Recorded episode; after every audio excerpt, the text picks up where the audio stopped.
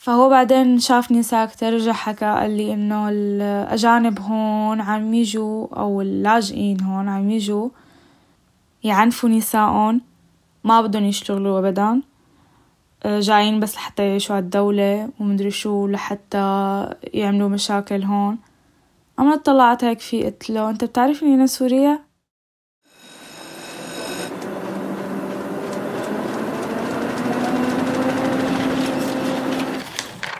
عنب بلدي. بودكاست.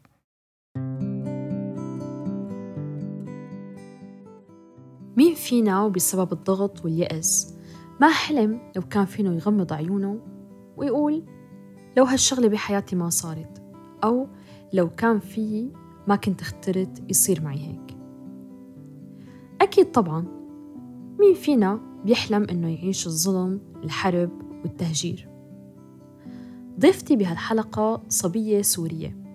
حولتها الحياة من إنسانة اجتماعية بالمدرسة عندها رفقات كتير لصبية عايشة بألمانيا.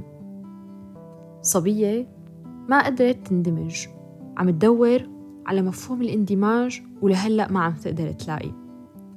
راما رح تحكي لنا قصتها ورح تقلنا كيف ممكن الإنسان بعمر صغير يعيش العنصرية. حكاية جديدة من مواطن سوري بودكاست عم تسمعوها على منصة عنب بلدي. وأنا رنيم طرطوسي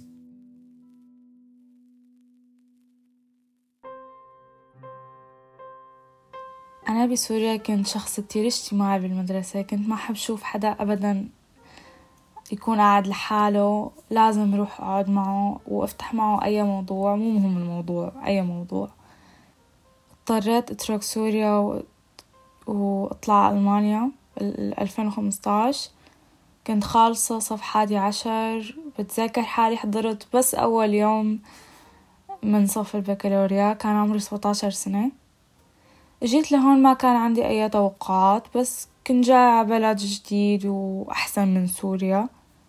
وفكرت إنه الوضع ما رح كتير يتغير علي من جهة الدراسة يعني ما كتير فكرت بالموضوع. أول ما أجيت حطوني بصف كله ألمان بس يعني عليك أن تتخيلي الموقف كان صف آه تاسع. كله عم يحكي لغة تانية. آه كانت مدرستي بآخر الدنيا بضيعة هيك صغيرة بآخر الدنيا. وهن آه لما يعلموني ألماني ياخدوني بحصص الفرنسي والديانة. يقعدوني مع السوريين اللي كانوا معنا بالمدرسة بظن كانوا شي خمسة كانوا كتير كتير قلال كانت المدرسة أصلا صغيرة. بعدين شافوني ما اندمجت مع طلاب التاسع طلعوني على العاشر لأنه الطلاب التاسع كانوا كتير أصغر مني. هون بلش التنمر. أه التنمر بزعل أكتر كان لما يجي من أستاذ. رح أقلك موقف صار معي. أستاذ بحصة الرياضة حكى إهانة لإلي ولوحدة أفغانية كانت معي بالصف. أنا هون حملت حالي ورحت عند المديرة. كنت عم أبكي كتير بشكل هستيري وحكيت لها شو الإهانة اللي حكاه وفاجأني منها الرد. كان ردها وقتها بجوز انتي فهمتي غلط رجعي على صفك.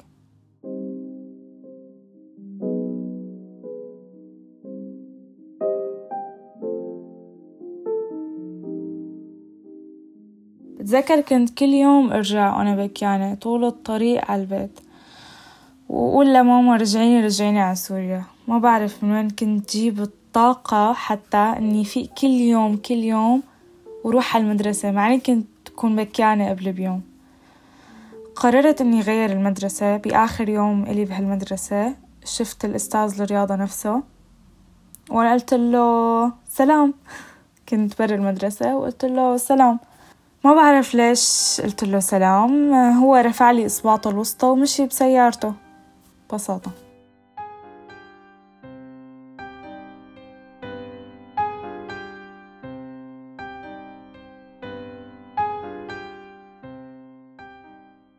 لما نبلش نأسس لحياة جديدة ببلد جديد نحتار على شو بدنا نركز. على اللغة ولا على الثقافة الجديدة ولا نحمي حالنا من العنصرية. ولا حتى نركز على حياتنا القديمة اللي كانت بسوريا. وتماما هذا الشيء يلي صار مع راما.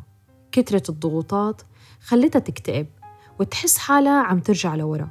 وخاصة لما كانت تحكي مع رفقاتها يلي لساتهم بسوريا وتشوفهم إنه عم يتقدموا وهي لساتها بمكانها أو حتى عم ترجع لورا.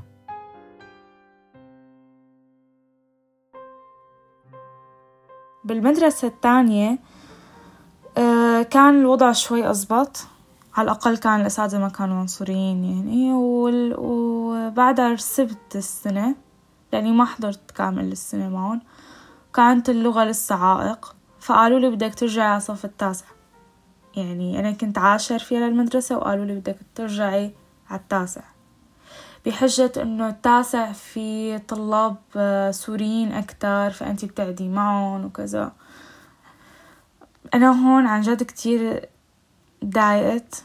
كنت أطلع على رفقاتي اللي بسوريا اللي صاروا بالجامعات وأنا عم برجع لورا. عم بمشي بالعكس وأرجع للتاسع حتى. يمكن تضحك علي إنه أول إشي لما كانوا يسألوني رفقاتي عن الوضع وكيفك وكيف الدراسة وكيف الجامعة كانوا مفكريني بالجامعة قلن كله تمام. بس ما كنت جيب سيرة ابدا إنه مو بالجامعة كنت بس أحكي إنه تمام. كنت استحي من الموضوع يعني تخيلي لن راجعة التاسع. هاد الشي كان كتير يزعجني بشكل لأنه ما عم بقدر أعيش حياة الجامعة مثلهم. يعني بعرف إنه أكيد الوضع اللي العالم عم تعيشه بسوريا هو أسوأ مليون مرة بس أنا عم بحكي عن الحياة حياة الدراسة وكذا. يعني ما ما قدرت إني أعيش حياة الجامعية وهي التفاصيل الصغيرة وإني أنا أحط مثلا أبسط شي إني أحط ستوري مثلا أو نكتة عن الجامعة. أحيانا كانوا يحطوا نكت وأنا ما أفهم شو معناتها. لأني أنا ما كنت بعرف نظام الجامعة مية بالمية. ما رجعت على التاسع بعدين وفي وحدة ألمانية وقتها عرضت علي تساعدني إني أنا أعدل شهادتي. وسجل بمدرسة تانية حادي عشر مهني بمجال الكهرباء. أنا هون ما كان هاممني شي يعني أي حاجة بس حتى إني أنا أطلع من هاي الدوامة تاسع عاشر تاسع عاشر رضيت و عدلت شهادتي وفتت بعدين مدرسة بيكون نص المهنية نص آه، نظامها إنه تكون نص شغل ونص مدرسة. ما حبيت أبدا الفرع. كان كمان آه، بصفي ما في حدا سوري ما في ما في بنات حتى. وبالشغل ما كنت مرتاحة أبدا. كان في تجارب عنصرية حتى بالشغل. مثلا كان عندي واحد لما كنت عم أشتغل معه مرة فصار يحكي لي إنه هو بده يعطي صوته للحزب اليمين المتطرف وأنا ما حكيت شي يعني ما رح حاول إني أغير لك رأيك أو شي هذا رأيك؟ تصطفل فهو بعدين شافني ساكتة رجع حكى قال لي إنه الأجانب هون عم يجوا أو اللاجئين هون عم يجوا يعنفوا نساءهم ما بدهم يشتغلوا أبدا.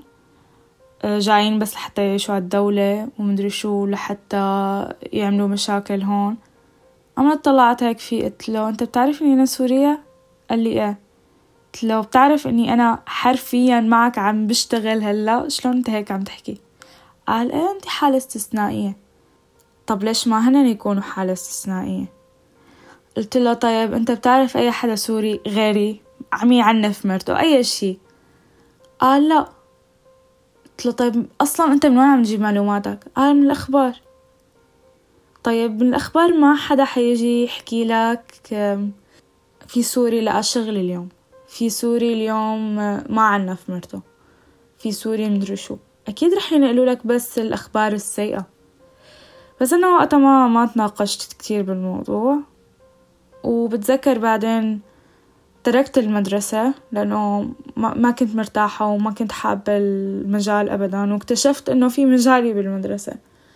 فتركت بالفصل الأول وعملت كورس لغة يعني مشان ما أقعد بالبيت ومشان ضلني عم حسن من لغتي. حسنت من لغتي ورجعت لصف الحادي عشر بس المجال اللي أنا بدي إياه. والشغل كان نوعا ما مريح. كان يعني الموضوع أكيد في تجارب عنصرية كمان. بس أنا هون قررت إني أنا كتير ركز على دراستي.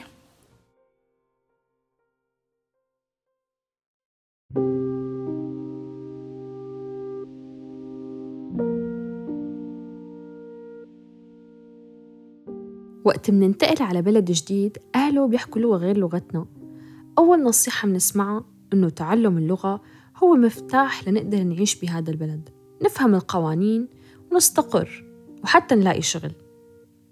بس أوقات اللغة ما بتكون بس مفتاح بتكون سلاح بتستخدمه لما بتتعرض لموقف عنصري وما بتقدر تدافع عن حالك.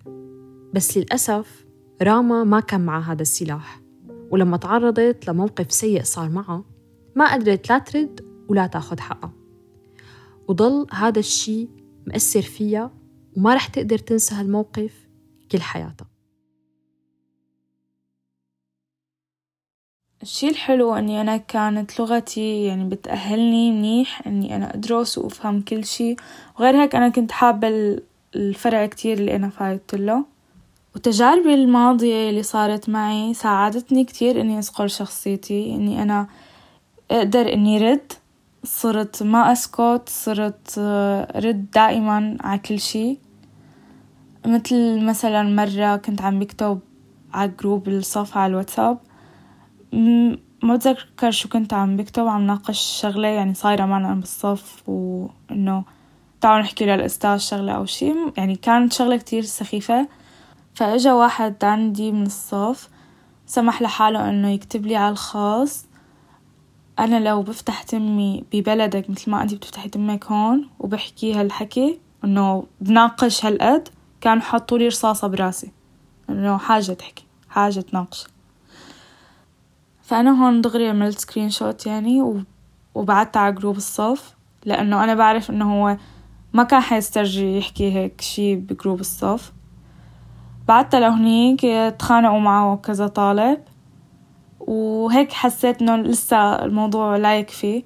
رحت عند أستاذ كتير بثق فيه وأرجيته المحادثة وعمل معه وقتها اجتماع وقال له إنه إذا أنت بتعيدها لهالمواقف أنت اعتبر حالك إنك ما رح تاخد البكالوريا هالسنة هون بهالمدرسة رح تنفصل.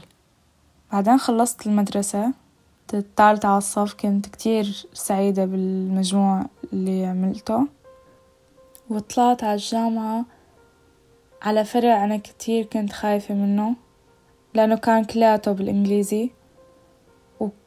وشفت أني أنا كتير أثبتت لحالي أني أنا بقدر أعمل شغلات بالألماني. فأنا كتير تشجعت إنه لأ أنتي فيكي تفوتي هذا الفرع وتقدري يعني. وفعلا فتت وأول فصل كان تمام رفعت كل موادي. هلأ تاني فصل دعيلي إني رفع كل موادي. للأسف كمان بالجامعة ما قدرت إني كون هالعلاقات لأنه كان في بوقت كورونا وكل شي أونلاين و قاعدة بغرفتك وكان شوي شوي صعب الموضوع. وأنا أصلا كان عندي خوف إني أتعرف على حدا غريب ألماني. لسه عندي هذا الحاجز لساته عندي هذا الخوف إني أنا okay رح تكون مثل تجاربي السابقة ولا كيف رح تكون؟ بس أنا دائما بحس إنه أنا ما فيني أتأفأف أو أحكي عن عن الشي اللي عشته لأنه عن جد بحس في عالم عانت أكتر مني. فإنه أنا ما بيحق لي أحكي في عالم مثلا بحكيكي عن أمي كبار بالعمر ما قدروا إنه هن يتعلموا لغة مثلنا. في عالم آه، اضطرت إنه هي كتير ترجع لورا. أنا يمكن رجعت كم سنة في عالم كتير رجعت لورا. في عالم آه، الأربعتاعش والخمستاشر سنة كتير حسيتن إنه انظلموا بهالوضع. النظام بألمانيا ما حسيته عم يتعامل بطريقة مناسبة مع السوريين أو اللاجئين بشكل عام اللي عم يجوا لهون؟ يعني أنا عندي بمدرستي الثالثة لكي أولى تانية ثالثة. بالثالثة كان في صف اسمه اف كلاسة يلي هو صف اللاجئين. بغض النظر إذا أنت كنت لاجئ أو ملاجئ أجنبي بتنحط بهذا الصف. بتنحط بهذا الصف وبتنتسى تنتسى للأسف كتير بتنتسى. أنا ضليت بال... بالمدرسة الثالثة ثلاث سنين. بالثلاث سنين كان نفس الطلاب اللي قاعدين بال F class نفسهم نفسهم ما تغيروا.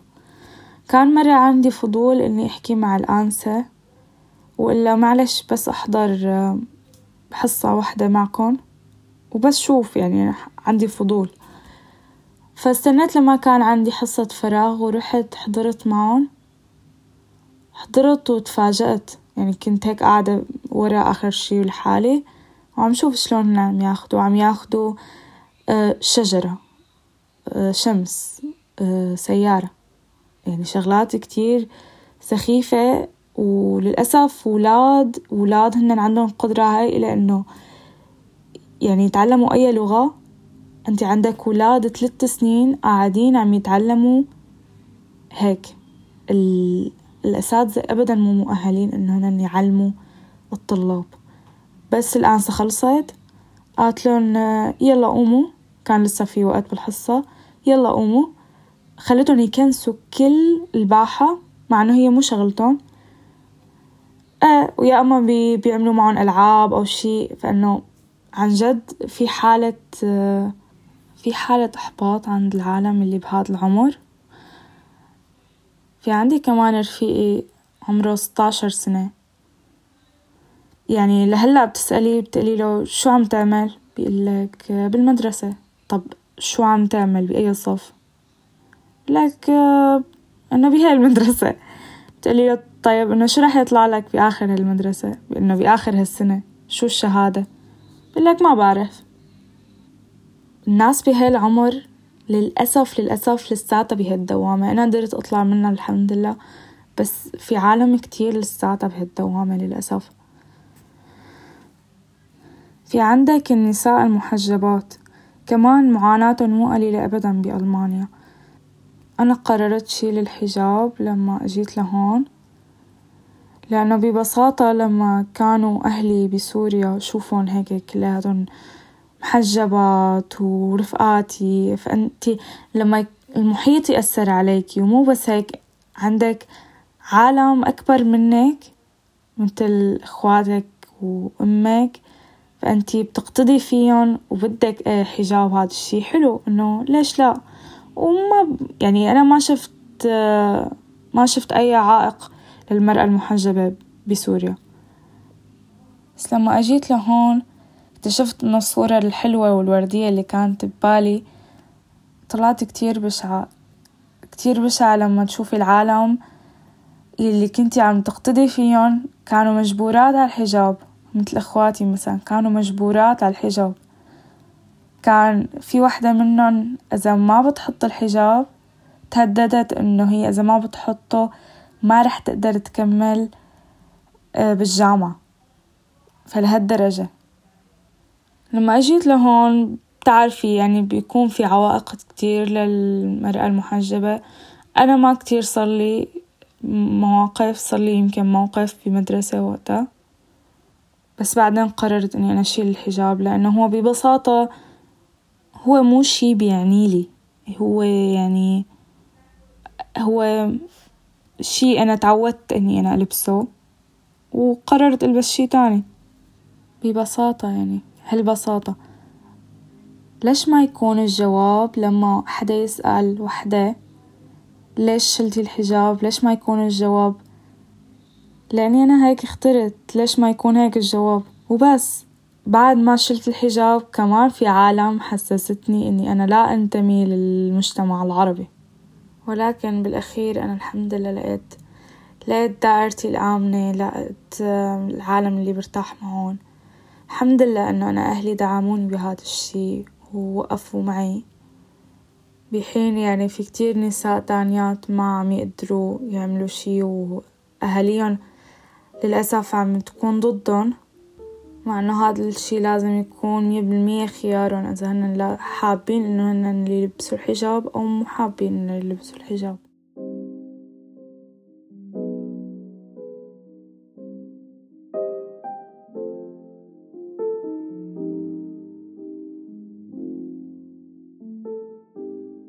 أوقات من كتر مشاعرنا السلبية منحس إنه اللي عم يصير معنا كتير سخيف ما بعرف ليش بيجينا هذا الشعور هل هو من المجتمع وقت بيسخف مشاعر الشباب السلبية؟